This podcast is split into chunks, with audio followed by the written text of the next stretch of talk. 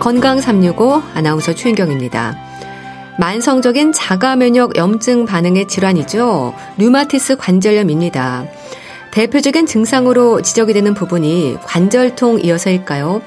관절의 통증을 증상으로 하는 다른 질환들과 혼동하는 경우도 많고요. 진단이 늦어지기도 한다는 지적입니다.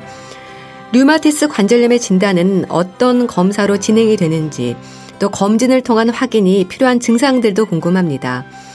대부분의 질환이 그렇지만 류마티스 관절염 역시 조기 발견이 중요하다고 하는데요. 잠시 후에 알아봅니다. 그리고 노인 당뇨병으로 관리에 신경 쓰는 분들도 많으시죠? 노년층의 당뇨병, 어떤 위험이 있는지도 살펴보겠습니다. 건강 365 곽진원의 그대가 들어줬으면 듣고 시작하겠습니다. KBS 라디오 건강 365 함께하고 계십니다. 관절 안에서 발생하는 염증, 전신성으로 지적이 되는 만성 염증 질환, 류마티스 관절염입니다. 정확한 원인이 밝혀지지 않은 자가 면역 염증 반응인데요. 관절통을 증상으로 하기 때문에 다른 질환과 혼동할 수도 있지 않을까 싶습니다. 민감할 필요가 있는 특징적인 증상이 있을까요? 중앙대학교 병원 류마티스 내과 송정수 교수와 함께합니다. 안녕하세요, 교수님. 예, 안녕하세요. 아, 류마티스 관절염으로 진단이 되기까지 시간이 좀 걸리는 경우가 많다고 들었습니다. 예, 예, 맞습니다. 이게 손이 뻣뻣하고 또 무릎이 뻣뻣하고 관절의 부기가 느껴지는 증상을 보이는 질병은 이제 류마스 관절염도 있지만은 퇴행성 관절염이 훨씬 더 많고 음. 그다음에 손가락 인대염도 있고 방아쇠 손가락도 있고 뭐 여러 가지가 있습니다. 근데 가장 흔한 질병은 류마스 관절염이 아니고 퇴행성 관절염과 임대염이기 때문에 의사들은 먼저 그런 병을 생각을 하고 치료하겠죠. 네. 그러다가 이제 증상이 잘 낫지 않고 자꾸 재발하고 오래 지속되면은 혹시 류마스 관절염이 아닌가 하고 의심을 하고 이에 대해서 정밀 검사를 하는 경우가 많습니다. 예, 그렇게 하다가 이제 진단되기까지 많은 시간이 걸리는 경우가 많죠. 네. 일단 관절염이라는 이름이 붙잖아요. 근데 예. 앞에 류마티스라는 예. 단어도 있습니다. 어떻게 예. 이해하면 될까요? 뭐 류마티스란 말을 이제 처음 들어보시는 분들도 많고 뭐 외국어기 때문에 이렇게 마음에 직접 닿지 않는 경우가 많습니다. 근데 음. 이 류마티스에서 이 류마란 말의 어원은 라틴어로 뭐 흐른다. 어, 한문은 한문으로는 흐를류, 영어로는 flow라는 뜻이에요. 네. 즉 우리 몸에서 생긴 나쁜 물질이 몸의 구석구석에 흐르면서 피를 타고 흐르면서 근육이나 관절에 염증과 통증을 일으킨다는 말이 바로 류마란 뜻이에요. 근데 이게 히포크라테스 시대에 서로 만들어진 말인데 이게 현대 의학에 의해서 이런 나쁜 물질들이 류마티스 인자나 항액 항체 뭐 염증 반응 물질 이렇게 몸에 염증과 통증을 일으키는 물질로 밝혀졌는데 네. 이런 뭐 우리 몸속에서 만들어지는 자가항체 즉 어, 정상적인 우리의 몸 조직이나 세포를 세균이나 바이러스와 같은 외부 침입자 판단하고 공격하는 이런 자가항체가 면역 체계를 자극하면서 우리 관절을 감싸고 보호해주고 있는 그 활막에 염증을 일으키면서 손가락을 비롯한 여러 관절이 아프게 되고 음. 또 진행이 되면 또 관절이 파괴가 되고 또 몸에 열이 나고 또 몸이 피로하고 온몸이 쑤시게 되는 그런 전신 증상이 나타나는 질환을 이제 류마스 관절염이라고 그렇게 얘기를 합니다. 네. 예, 류마티스 질환은 자가 면역 질환이잖아요. 예. 환자가 어느 정도인가요? 제 주변에도 류마티스 관절염으로 치료받는 분들이 있거든요. 예, 예. 류마스 관절염은 뭐 그리 흔한 질병은 아닙니다. 우리나라뿐만 아니라 전 세계 모든 인종에게서 골고루 이제 발병을 하는데 외국도 한 1% 정도 된다고 그러고 우리나라도 한 외국과 비슷하게 1% 정도 유병률을 갖고 있다고 그래요. 우리나라 인구를 이제 5천만 명으로 본다면 약 50만 명의 환자가 류마스 관절염을 앓고 있다고 그렇게 추정되고 있습니다. 음. 근데 진단이 늦어지는 이유 중에 하나가 좀 혼동하기 쉬운 증상 때문이지 않을까 싶은데 어떨까요? 예, 예. 류마스 관절염은 흔한 병이 아니기 때문에 류마스에 대한 이제 개념이 환자들도 부족했고 또 의사들도 사실은 류마스 관절염에 대한 개념이 부족했습니다.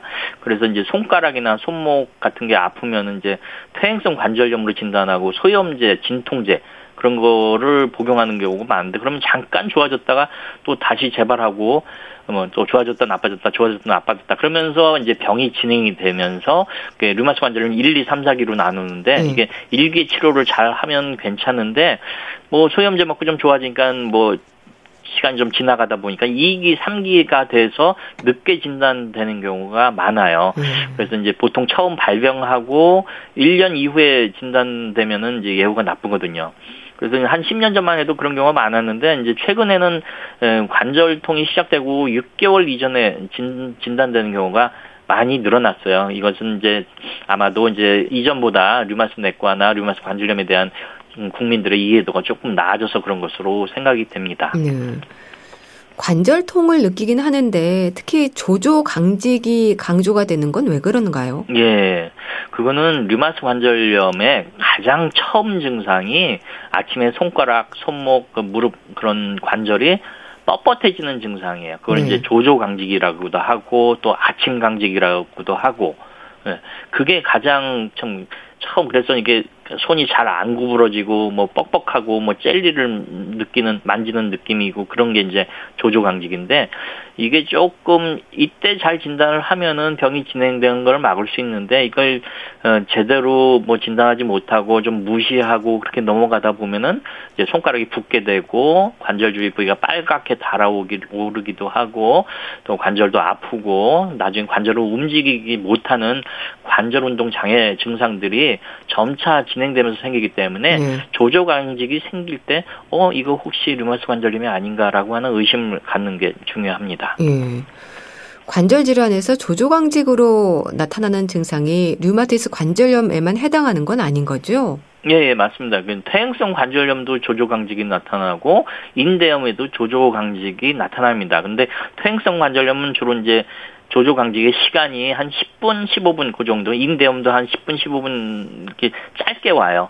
그래서 금방 풀어지는 데 비해서 류마스 관절염처럼 염증이 심한 질병에서는 이 조조 강직이 1시간 이상, 어, 뭐, 좀 염증이 심한 경우에는 오전 내내 손이 뻣뻣하고 예, 잘 부어 있고 그런 현상이 나타나는 게 더 특징이죠. 음. 주로 작은 관절을 침범하나요? 손가락 통증을 비롯해서 모양이 변형이 되기도 하던데요. 예, 예 맞습니다. 그 손가락이나 손목처럼 작은 관절에는 이 관절을 감싸는 윤활막이라고 있어요. 그 윤활막이 관절에 영양을 공급해주고 산소를 공급해주고 노폐물을 제거해주는 그 좋은 역할을 많이 하는데 네. 이게 작은 관절에는 상대적으로 윤활막이 많이 존재하거든요. 근데 이 류마스 관절염은 이 윤활막에서부터 염증이 시작되기 때문에 손가락이나 손목을 가장 많이 침범하게 되는 겁니다. 그래서 이 작은 관절에 염증이 시작되면은 비교적 빠른 시간 내에 뼈가 파괴되면서 손가락 변형이 시작되기 시작합니다. 음.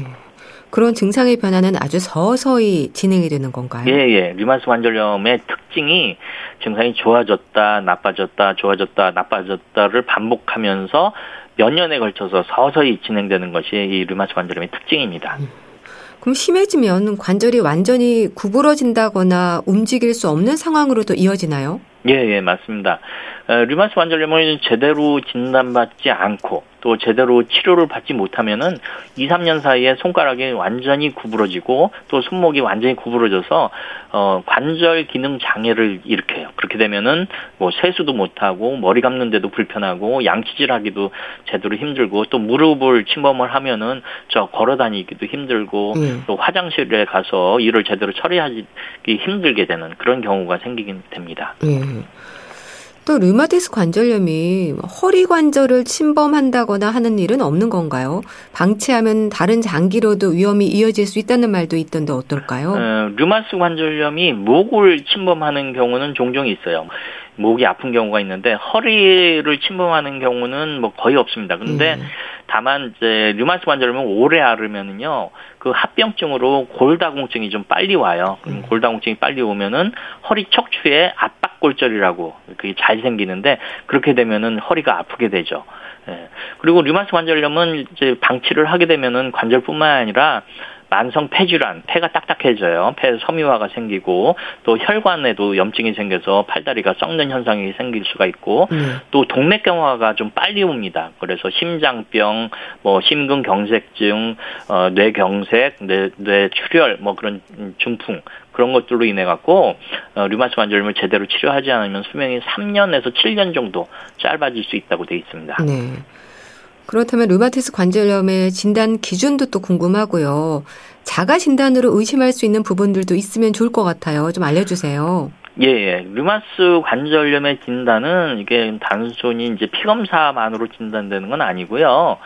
예, 2010년에 발표된 그런 전 세계적으로 사용하는 류마스 관절염 진단 기준이 있어요. 예. 이거를 이제 전 세계 류마티스 내과 전문의들이 사용을 하는데요. 이거는 어 의사가 진찰을 해서 아픈 관절 수를 세요. 그러니까 손가락에 뭐 몇 개 관절이 아프다, 세 개 이상 아프다, 뭐 그러면 몇 점, 3점, 4점 그렇게 하고 예, 피 속에 염증 수치가 높다 그러면 1점. 그다음에 류마스 인자와 항CCP 항체라고 하는 류마스 관절염 때 특이적으로 나타나는 자강체가 양성으로 나온다. 그리고 높게 나온다 그러면 한 3점. 음. 어, 발병 기간이 6주 이상이다 그러면 또 1점. 그렇게 해서 점수를 매겨서 10점 만점에 6점 이상이면 이제 류마티스 관절염으로 진단을 할 수 있습니다. 예, 진단 과정이 좀 복잡하긴 하지요. 음. 예, 전문가의 의견이 필요하고. 그런 부분들은 확인하기 위한 검사들이 진행이 되는 건가요? 그렇죠. 예. 어, 피검사뿐만 아니라 이제 진찰도 해봐야 되고요. 엑스레이도 조금 찍어봐야 되고 관절 초음파 검사, 전신 골 스캔 뭐 그런 다양한 검사 등으로 류마스 관절염을 진단할 수 있습니다. 음. 또 환자들의 증상에 대한 표현도 진단에 참고가 되는 부분이 되겠네요. 예.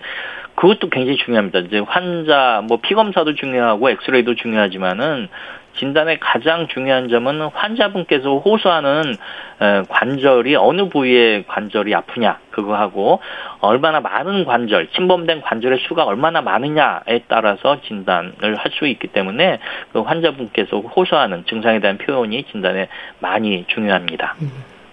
그러니까 만성 질환으로 관리가 필요한 질환이지만 당연히 조기 발견해서 빨리 치료를 시작하는 게 중요하겠죠. 예, 예 맞습니다.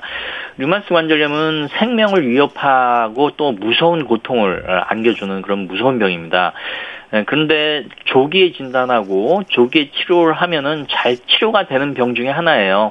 그래서 이제 류마스 관절염도 병기에 따라서 1기, 2기, 3기, 4기 이렇게 나누는데 1기는 치료가 아주 잘 돼요. 근데 네. 3기, 4기가 되면은 뭐 독한 약도 써야 되고 음. 치료도 잘 안 되고 뭐 그렇습니다. 그래서 조기 진단을 위해서는 이제 손가락이나 손목이 이제 뻣뻣하고 아프고 또 전신 증상으로 피로감이 좀 심하고 근육통 뭐 그런 게 남달리 심하다고 느껴지면은 근처에 류마스 내과 전문의한테 가서 상담받고 검사를 받아보는 것이 좋겠습니다. 네. 치료 목적은 그럼 염증을 가라앉히는 건가요? 예. 치료의 목적은 관절과 전신에서 염증을 깔아앉힘으로써 이게 통증을 없애고 또 관절이 망가지지 않게 관절 기능을 보호하고 또 제대로 치료하지 않으면 수명이 단축된다고 했는데 수명을 지키는 것이 또 치료의 목적입니다. 2, 30년 전에는 이런 류마스 관절염 치료에 사용할 약물이 많지 않았어요. 그래서 주로 이제 아스피린이나 뭐 소염제 같은 거, 스테로이드 뿌리 잡는 약이 아니라 그냥 불만 끄는 약 음. 그런 거로 해서 염증을 차단하는 치료를 주로 했는데 이제 어, 이런 소염제나 스테로이드 진통제는 염증과 통증을 일시적으로 멈추게 하지만은 이 약물 중단하면 염증이 계속 진행하거든요. 재발하고. 음. 어, 그래서 이제 이런 약물보다는 이제 근본적인 치료를 하는 약을 개발해야겠다. 막 그래서 한 최근 한 20년 전부터 2000년도부터 새로운 항류마스 약제하고 면역 억제제 또 생물학적 제제라고 하는 획기적인 약물이 개발되고 나서 음. 이게 또 환자들한테 사용되고 나면서 류마스 관절염의 질병의 뿌리까지 잡는 치료가 이제 도입이 되게 됐죠. 다행히도. 음. 관절 손상의 위험을 늦추는 효과도 있는 거네요. 예. 근데 그런 치료와 함께 또 일상에서 조심할 부분들도 많지 않을까요? 예, 많습니다. 류마스 관절염을 일으키는 주요 원인이 이제 유전적인 요인과 환경적인 요인이 있는데 유전적인 요인은 이제 가족력을 둘 수 있습니다. 이게 뭐 100% 유전되는 건 아니지만은 그래도 가족 중에 또 류마스 관절염이나 자, 다른 뭐 루푸스 같은 자, 다른 종류의 자가 면역 질환이 있는 분들은 좀 가족력이 조금 높기 때문에 신경을 쓰고 주의를 하셔야 하고요. 네. 또 환경적인 요인으로는 담배, 흡연이 음. 가장 위험합니다. 예. 담배를 피우면 이제 폐암이나 후두암 같은 이제 암에 걸린 위험이 높다는 것은 많은 분들이 알고 계신데요.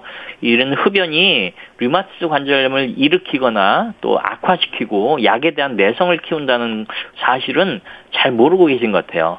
그래서 어, 실제로 흡연은 류마티스 관절염에서 유일하게 알려진 환경적 위험 인자입니다. 네. 그래서 류마티스 관절염 환자는 반드시 담배를 끊으셔야 하고 또 뚱뚱한 분들은 류마티스 관절염 증상도 심하게 나타나고 또 약에 대한 내성이 잘 생기기 때문에 뚱뚱한 분은 이제 체중을 정상 체중으로 줄이도록 운동도 하시고 다이어트도 하시고 열심히 노력을 하셔야 됩니다. 음. 그렇게 치료와 일상의 관리를 통해서 잘 조절이 되면 약을 줄이거나 끊기도 하나요? 예, 예, 그럴 수 있습니다. 어, 류마스 관절염의 활성도가 잘 조절이 되면은 관절이 아프지도 않고 붓지도 않습니다.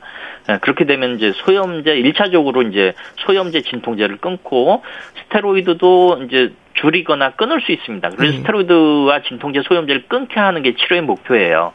어, 근데 이제 질병의 뿌리를 잡는 항류마스 약제나 면역 억제제는 이게 줄이거나 끊을 때는 환자의 증상도 잘 봐야 되고 피 검사에서 류마스 관절염의 활성도가 안정되어 있는지 확인하고 잘 줄이고 끊어야 됩니다. 네. 왜냐하면은 이 약을 모두 끊은 다음에 류마티스 관절염이 재발 확률이 한 70% 되기 때문에 그렇죠. 그래서 이런 약을 음, 줄이거나 끊을 때는 정기적으로 피 검사하고 그러면서 임상 경과를 잘 지켜보면서 재발을 하나 안 하나 아, 봐가면서 약물을 중단하거나 또는 줄여야 합니다. 음.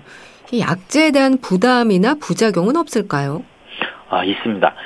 어, 류마티스 관절염은 이제 약물 치료가 제일 중요하고요. 그 다음에 물리 치료, 뭐 수술적인 방법, 뭐 주사 치료 여러 가지가 있는데 가장 중요한 치료 방법이 약물 치료입니다. 음. 이 약물 치료에는 이제 스테로이드하고 비스테로이드 소염제, 항류마스 약제, 면역 억제제, 뭐 생물학적 제제 이런 굉장히 다양한 약물이 있고 뭐 지금도 계속 개발되고 있는데 이 약물을 환자의 증상에 따라 환자의 상태에 따라 이제 두세 가지를 혼합하고 사용해서 질병의 활성도에 따라서 이제 약물을 올렸다가 내렸다가 올렸다 내렸다 하면서 그렇게 치료를 하게 됩니다. 네. 이런 항르바스 약물도 아주 굉장히 다양한 종류의 여러 종류가 있고 또 종류에 따라서 또 간을 해치는 약도 있고 콩팥을 해치는 약도 있고 빈혈을 일으키는 약도 있고 또 폐가 나빠질 수 있는 그런 약도 있습니다. 그래서 의사들은 이런 약을 쓰면서 정기적으로 피 검사도 하고 소변 검사도 하고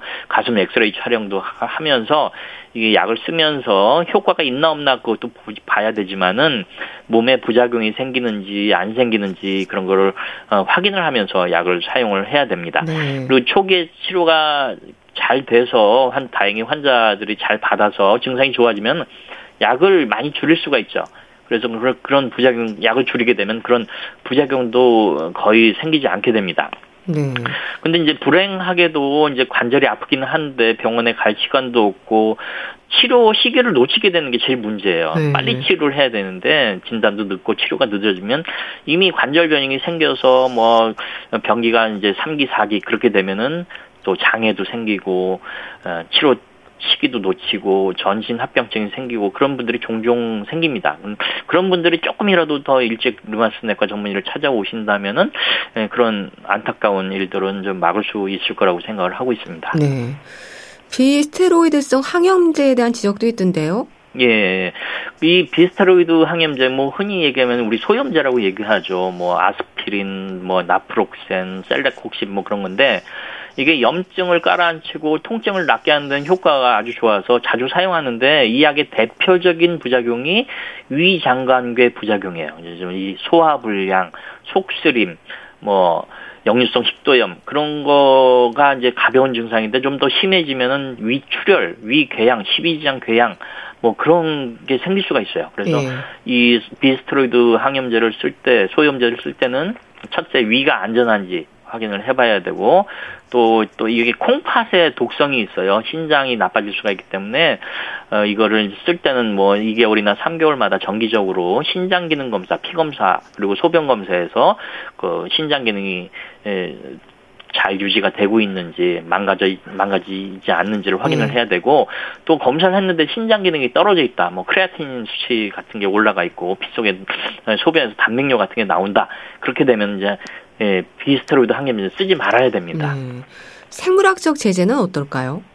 생물학적 제재는 이제 류마스 관절염에서 과도하게 염증을 일으키는 특정 염증 물질, 뭐 전문적으로 얘기하면 뭐 TNF 알파라든지 인터루킨 6라든지 그런 아주 특정 염증 반응 물질적을 어, 물질을 선택적으로 차단하는 거예요. 네. 그래서 네. 이제 어 아주 효과가 굉장히 뛰어납니다. 이제 옛날에 이제 주사제로 나와서 어, 정맥 주사나 이제 피하 주사로만 사용을 했는데 최근에는 또 먹는 약이 나왔어요.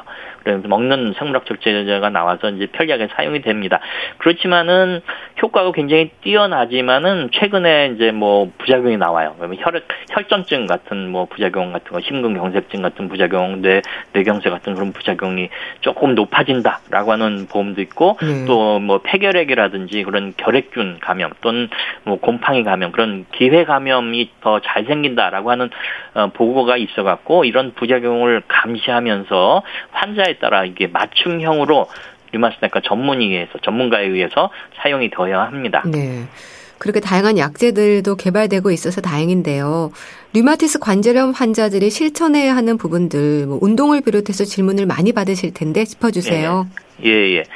류마티스 관절염은 뭐 아직도 정확한 발병원이 밝혀지는 않은데 현재까지 연구된 결과를 보면은 면역 체계 이상이 있는 사람이나 또 담배를 많이 피우는 사람, 치주염에 자주 걸리는 사람, 또 운동이 부족한 사람, 뚱뚱한 사람 그런 사람들이 이제 류마티스 관절염이 잘 생깁니다. 네. 그래서 평소에 운동을 열심히 하고 뚱뚱해지지 말아야 되고 또 담배를 피우지 말아야 되고 또 이상적인 체중을 잘 유지하는 것이 중요합니다. 네. 그리고 일단 무엇보다도 류마티스 관절염으로 진단해서 치료를 받고 있다면은 이 류마스 약을 잘 복용하고 정기적으로 검사를 받는 것이 가장 중요합니다. 그리고 또 조기 진단을 위해서 관절이 이제 아프기 시작하면은 조기에 전문의를 찾아서 진료를 보시는 것이 가장 중요하다고 생각합니다. 네, 말씀 잘 들었습니다. 오늘은 류마티스 관절염에 대해서 자세히 알아봤는데요. 중앙대학교 병원 류마티스 내과 송정수 교수와 함께 했습니다. 감사합니다. 예, 감사합니다. KBS 라디오 건강 365 함께하고 계신데요. 안드레아 보첼리와 셀린 디온이 함께하는 더 프레이어 듣고 다시 오겠습니다.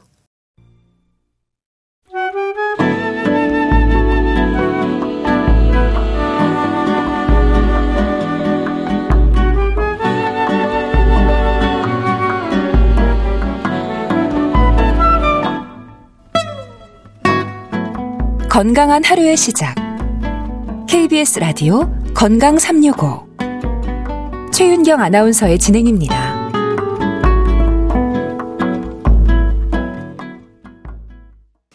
당뇨병은 흔한 질환이고요. 노인들에게는 당뇨병이 더 흔한 질환이기도 합니다. 나이 들수록 위험이 높아지는 당뇨병. 노인들에서도 당뇨병의 진단 기준은 같은 걸까요? 대한의사협회 백현욱 부회장과 함께 노인 당뇨병 문제들 알아보겠습니다. 안녕하세요. 네, 안녕하십니까. 나이 들수록 당뇨병의 위험이 높아지는 건 맞는 얘기죠? 네. 그 국민 건강 영양 조사 결과 2017년 기준이었는데요. 30세 이상 성인의 12.4%가 당뇨병인데 비해서 65세 이상 노인의 25.9%가 당뇨병이니까 실제로 두 배가 좀 넘네요. 네. 그러니까 연령이 높아질수록 당뇨병 발생 위험도가 높아진다는 거 맞는 이야기가 되겠습니다. 근데 나이를 더할수록 공복 혈당이나 식후 혈당이 증가하기도 하지 않나요? 맞습니다. 연령이 올라가면 공복 혈당이나 식후 혈당은 당연히 젊은 연령층에 비해서 점차로 높게 측정되는 게 사실이죠. 음. 그럼에도 당뇨병의 진단 기준은 청장년과 노인의 경우가 같은 건가요? 예, 좀 다르게 하고 싶은데 네. 아직까지 진단 기준 자체는 노인과 청장년이 동일하게 사용하고 있습니다. 이유는요. 명확하게 이 노인 그룹과 청장년 그룹에 다른 진단 기준을 적용할 근거가 아직은 과학적인 근거가 부족하기 때문에 네. 현재는 진단 기준 자체는 공동으로 사용을 하고 있습니다. 음. 자, 그렇다면 일단 인슐린의 작용이 떨어지는 인슐린 저항성이 당뇨병의 원인인 거죠? 어, 그 점에서는 모두 다 인슐린 저항성은 사실 아니긴 한데요. 당뇨병 왜 잘 아시는 것처럼 두 종류로 나누어지잖아요. 네. 그러니까 소위 말하는 제1형 당뇨병은 물론 소화가 조금 더 많긴 합니다만은 인슐린 생산이 아주 아예 되질 않는 거죠. 어디에서 왜 췌장에 베타세포라는 데서 인슐린을 만들어내는데 뭐 베타세포가 파괴됐건 여러 가지 이유로 인슐린을 체내에서 제대로 생산하지 못하기 때문에 당뇨병이 발생하는 경우가 되겠고요. 네. 제2형 당뇨병이 우리가 흔히 보는 당뇨병이 되겠습니다. 인슐린의 분비량이 크게 줄어든 것은 없으나 그러니까 분비량 자체가 많이 줄어들지는 않습니다만은 그 인슐린이 작용을 하기 위해서는 세포 내로 들어가야 돼요. 간이나 근육 혹은 지방 조직 등에. 근데 거기를 제대로 들어가지 못해서 제대로 작용을 하지 못하기 때문에 네. 혈청의 인슐린은 높지만은 혈당도 같이 높아서 작동이 안 되는 그런 당뇨병의 형태가 되는 거죠. 이 경우가 인슐린 저항성이 원인이다라고 할 수 있는데 사실 이 이형 당뇨병이 대부분의 당뇨병을 차지하고 있고 약 90% 정도를 차지하고 있습니다. 음. 근데 노인의 특성상 인슐린 저항성이 더 증가할 수 있다는 말도 있던데요. 어떤 의미일까요? 노인들은 근육량이 감소하고 또 복부 비만이 늘어서 내장 지방이 증가하지 않습니까? 거기에 더해서 신체 활동은 감소하고 또 여러 가지 만성 동반 질환에 의해서 네. 스트레스 호르몬은 증가하고 또 여러 가지 약제를 또 복용하게 되죠. 이런 것들이 모두 다 인슐린 저항성을 증가시키는데 역할을 하게 됩니다. 네. 그렇기 때문에 혈당이 젊었을 때보다 오르는 경향이 있고 전에보다 당뇨병으로 진단될 가능성이 높아지는 그런 결과가 나오는 거죠. 네. 당뇨병의 대표적인 증상으로 지적이 되는 부분이 다음, 다뇨, 다식이지 않습니까? 근데 또 노인들에게는요, 이런 특징적인 증상이 나타나지 않는 경우도 있다고 하던데 그런가요? 그렇죠. 노인의 경우는 어떤 의미에선 이 당뇨뿐만이 아니라 대부분의 질환이 항상 증상이 애매모호한 것이 특성이라고 제가 네. 노상 말씀을 드렸습니다. 그래서 이 당뇨병의 경우도 그냥 뭐 피로감, 쇠약감 뭐 이런 정도 나오는 경우가 꽤 많은데요. 이건 다른 질환의 경우에 있어서 예를 들면 폐렴은 전형적으로 기침하고 열이 있잖아요. 네. 그게 없는 폐렴.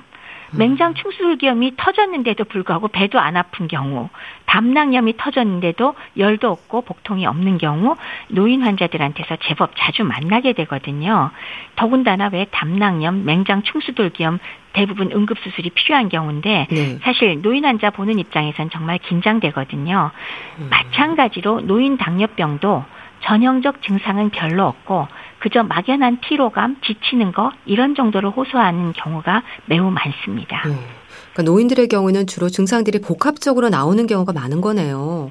그렇죠. 그러니까 막연하고 뭐 여러 가지 질환이 비슷하게 음. 그냥 피로감, 처지는 거, 갑자기 축 늘어지는 정도 이런 정도로 나오는 게 워낙 많기 때문에 검사를 받고 나서야 진단이 붙는 경우가 흔하, 흔하게 되는 거죠. 음. 노인의 경우에는 당뇨병 진단을 받을 때쯤이면 이미 당뇨병의 합병증이 진행되는 경우도 있다는 건 맞는 얘기인가요? 뚜렷한 증상이 없기 때문에 사실은 진단 당시에 이미 당뇨병의 만성 합병증, 즉 신장 기능이 떨어졌다거나 심혈관 질환, 뇌혈관 질환, 백내장, 망막 합병증, 말초신경염 등이 이미 진행되어 있는 경우가 상당히 많거든요. 예. 그것도 역시 기존의 증상이 워낙 애매모호하기 때문에 안에서 진행되는 경우가 영향을 미치는 것 같습니다. 음. 그래서 노인 당뇨병 환자들에 대한 이해가 좀 필요하겠다 싶은데요. 젊었을 때부터 오랜 시간 유병 기간을 가진 경우도 있지 않을까 싶습니다. 그렇죠. 사실은 뭐 이미 이제 일찍이 청장년기에 진단을 받고 아주 오랫동안 앓고 계신 경우도 있긴 있습니다. 그러니까 유병 기간이 매우 긴 경우도 있고 네. 또 일부는 노인이 돼서야 비로소 새롭게 진단받는 경우도 물론 있고요. 근데 일찍 진단받은 환자들 중에서 젊었을 때부터 잘 관리하고 있는 분도 계시지만 방치해서 이미 합병증으로 일상생활 능력이 떨어져서 독립적 생활이 불가하니까 벌써 요양병원이나 요양원 등 음. 시설에서 생활하는 경우도 많으니까요. 정말 노인 당뇨병에 관한 한은 다양하다고라고밖에 말씀드릴 수가 없네요. 네. 그러니까 젊었을 때는 당뇨병이 없다가 노인이 돼서 진단받는 경우도 많은가요? 그럼요. 저는 그런 경우가 그렇게 많을까 싶었는데 네. 그 만나 뵙게 되면 그런 분들이 꽤 있는데 이제 과거에는 검사를 아예 안 해서 놓치는 경우도 있지 않았을까 생각을 하지만 최근에 우리나라는 왜 국가 검진 시스템이 굉장히 잘 되어 있잖아요. 네. 그래서 검사 받으라고 나오는 통지에 의해서만 검사를 제때 시행하기만 한다면 사실 당뇨병은 잘 찾아내는 편이거든요. 네. 그런데도 불구하고 60대, 70대, 80대 처음 당뇨병으로 진단받는 경우도 제법 있기는 합니다. 네. 그러니까 노인 당뇨병 환자들은 뭐 당뇨병과 연관된 질환들이라든지 다른 노인성 질환들의 위험도 있어서 젊은 사람들과 비교할 때 여러 가지 기능 장애도 올 수 있다는 걸 생각해야 되겠네요. 그렇죠. 뭐 당뇨병과 직접 연관된 합병증들 그러니까 고혈압이라든지 뭐 심부전이라든지 관상동맥 질환으로 인한 협심증, 심근경색증, 뇌혈관 질환에 의한 뇌경색이나 뇌출혈, 그리고 망막혈관 질환, 백내장 등 이런 것들이 동반되면서 사실은 시력 문제가 생겨서 상당히 문제가 되거나 그다음에 뇌졸중이 동반되면은 역시 거동 불편 등의 여러 가지 문제가 생기면서 기능 장애가 바로 동반될 가능성이 훨씬 높습니다. 네. 그리고 뿐만 아니라 노인들의 경우 노인 증후군에 속하는 우울증, 인지기능 장애 상당히 중요하잖아요. 이것까지 동반되면 더 큰 문제가 유발될 수 있고요. 이런 치매라든지 요실금, 그다음에 낙상, 그리고 어 여러 군데의 통증, 그리고 다약제 관련해 보, 저기 연관된 일상생활 기능 장애를 보이는 경우도 많아서 네. 종합적으로 평가하고 접근해야 되는 게 노인 당뇨병이 젊은 사람들의 당뇨병과 차이점이라고 할 수 있겠습니다. 네. 그럼 또 혹시 인지 기능이 떨어져 있는 노인 당뇨병 환자들은 어떤 부분들에 신경을 써야 할까요? 그러니까 인지 기능이 떨어져 있는 환자의 경우에는 뭐 처방한 약이라든지 인슐린 주사가 제대로 이루어지고 있는지에 대한 확인 같은 것도 필요할 것 같은데요. 맞습니다. 인지 기능이 떨어져 있으니까 내가 약을 먹었는지 안 먹었는지 네. 그리고 뭐 주사를 맞았는지 안 맞았는지 그리고 또 양을 제대로 썼는지 이런 것들이 기억을 잘 못하기도 하고 잇따라서 주사를 맞기도 하고 그렇게 되면 오히려 저혈당 빠지고 문제가 뭐 크게 발생할 수가 있죠. 네. 그리고 또 진짜 다시 한번 강조를 드리는 게 그 이런 약물을 제대로 안 먹거나 빠뜨리거나 했을 때 고혈당으로 가는 것도 문제이지만 아, 네. 안 그래도 인지기능 장애로 식사를 잊어버리거나 먹기 싫어서 안 먹는 경우에 그 자체도 저혈당이 잘 올 수 있는데 약을 혼돈을 해서 두 번을 먹거나 인슐린 주사를 여러 번 맞거나 하면 당연히 저혈당이 상당히 아, 문제가 됩니다. 근데 음 노인들에 있어서는 고혈당 상태가 오래 지속되는 것도 문제이지만 저혈당 상태로 인해서 뇌기능의 손상으로 인한 문제점이 훨씬 더 큰 문제고 중증의 질환을 어, 이완시킬 수 있는 가능성이 올라가고 바로 사망률이 높아지는 원인하고 연결이 될 수 있기 때문에 네. 각별하게 신경을 써야 되고 옆에서 많이 도와주셔야 될 겁니다. 네. 그런 만큼 당뇨병 관리에 대한 교육이 또 필수적일 텐데요. 환자나 가족들을 대상으로 하는 교육 프로그램이 뭐 병원마다 진행이 되고 있을까요? 어, 최근에는 그 대부분의 병의원에서 당뇨 교실을 운영하는 곳이 상당히 많지요. 그래서 그곳에서 당뇨병을 관리하는 기본 식단 관리라든지 저혈당 증상과 관리 방법이라든지 다양한 합병증 관리 그리고 약물 복용 방법, 인슐린 주사법 등을 이제 열심히 교육을 하고 있습니다. 그래서 대부분은 이제 운영을 하고 있기 때문에 예. 가까운 곳을 먼저 이용하시고요. 그래도 의문이 생기거나 좀 불충분하다 싶을 때는 주치의와 상의해서 조금 더 다른 곳에서 좀 더 명확한 교육을 받을 수 있거나 이런 곳을 찾아볼 수가 있을 겁니다. 네. 네. 노인 당뇨병 환자들의 관리에서 가장 중요한 부분은 어떤 걸까요? 노인 당뇨병 환자의 치료 목표는 물론 그 젊은 사람과 마찬가지로 어느 정도 당을 정상에 가깝게 유지하는 것이 중요하기는 합니다. 네. 그렇지만 노인의 경우 강조해 드릴 것은 오히려 너무 열심히 치료를 해서 혈당을 팍팍 낮췄다가 오히려 다시 올라가고 오르락 내리락 이렇게 혈당 수치가 크게 변동을 하는 것이 오히려 바람직하지 않고요.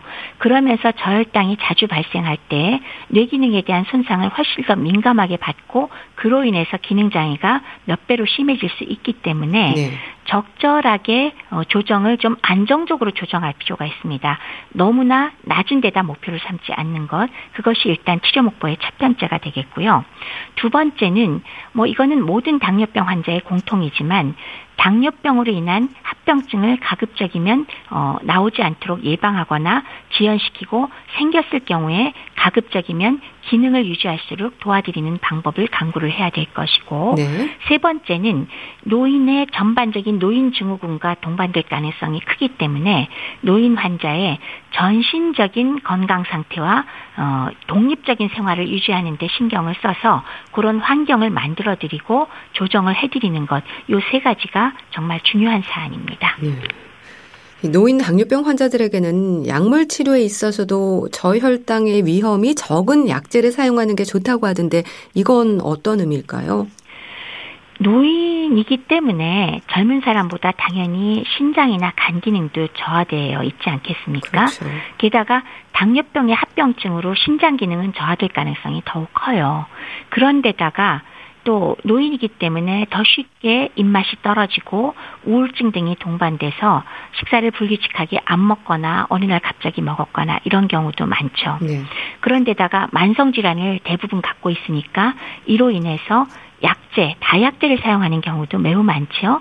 결론은 장기의 장기적인 기능 저하가 동반되고 그다음에 어 또 불규칙한 식사가 더해지면서 저혈당이 발생되기가 매우 쉽다는 겁니다. 예. 따라서 기왕 약제를 선택할 때는 인슐린 주사나 아니면 설포닐 유레아제 같은 저혈당을 유발하는 가능성이 굉장히 높은 약제는 가급적이면 좀 음. 나중에 예. 부득이할 때 사용하도록 하고 그거보다는 혈당이 좀 널뛰기를 하지 않을 수 있는 그런 저혈당의 위험이 적은 약제를 선택하는 것이 훨씬 더 노인들한테는 바람직한 거죠.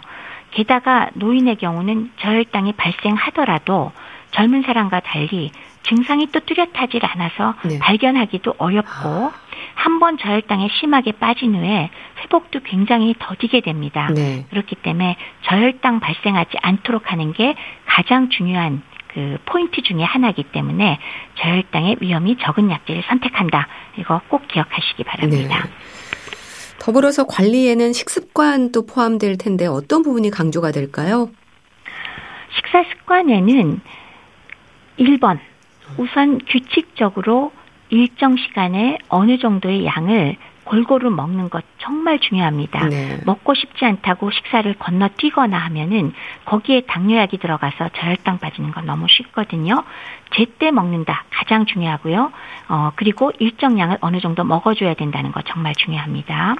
그다음에 두 번째는 요새 많이들 보급되어 있는데 자가 혈당 측정기를 좀 마련하셔서 예. 가족이 해주시건 본인이 하시건 주기적으로 측정하면서 나의 혈당이 그래도 지나치게 널뛰기를 하지 않는지는 꼭 체크를 해보실 필요가 있습니다. 네. 따라서 이런 자가 혈당 측정 교육이 필요하고요. 세 번째는 노인이 식사를 못하는 이유 중에 상당히 중요한 것이 치아 문제가 있어요. 아. 어, 치아 문제로 인해서 밥도 잘 못 먹고 씹지를 못하고 또 식욕부진의 원인이 되는 것도 이 치아 문제 자체일 수 있거든요. 네. 그래서 적절하게 그게 틀니가 됐건 임플란트를 해주건 어쨌건 치아 관리를 가급적이면 할 수 있는 최대한으로 해주셔서 어, 경구로 식사하는데 도움이 되도록 해주시고요. 네 번째로는 나이가 드신 분들이 아무래도 혼자가 되신 경우가 많으니까 식사를 혼자 하게 되는 경우가 더 흔하게 되겠죠. 예. 근데 젊은 사람조차도 혼자서 밥 먹다 보면은 자꾸 먹기 싫으니까 음. 미루게 되고 밥맛도 떨어지고 이런 문제들이 발생하지 않습니까? 노인은 더 그럴 수가 있겠죠. 어, 식욕 부진이라든지 식사를 거른다든지 식사량 감소에 아주 큰 원인이 되기 때문에 소위 혼밥, 혼자 밥 먹는 상황을 가급적이면 노력해서 좀 피하고 같이 식사할 수 있는 여건을 만들어 주시면 도움이 크게 되겠다 하는 부분을 강조해 드리고 싶습니다. 네. 그런 관리가 또 필요할 것 같고요. 그리고 더불어서 구체적으로 어떤 음식을 어떻게 먹어야 하는지에 대한 질문도 많이 받지 않으세요?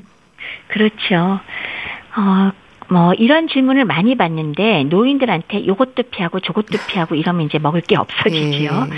그렇기 때문에 청장년과는 달리 안 그래도 노인이 왜 여러 가지 이유로 밥을 제때 안 먹고 식사량이 감소하고 영양 실조 걸리고 저혈당 위험 높은 거 우리 잘 알고 있잖아요. 네.